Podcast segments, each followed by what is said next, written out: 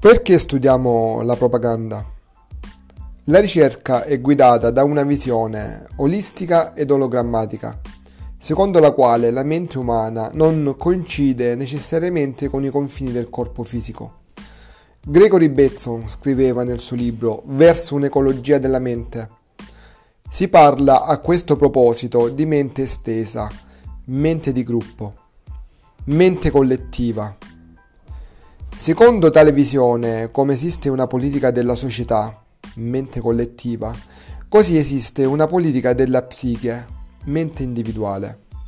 E le due politiche, paradigmi, presupposti, valori, scelte di campo fondamentali, funzionano in modo interdipendente, così come mondo interno ed esterno si rispecchiano e si creano assieme, la mente e la coscienza come costruzione sociale.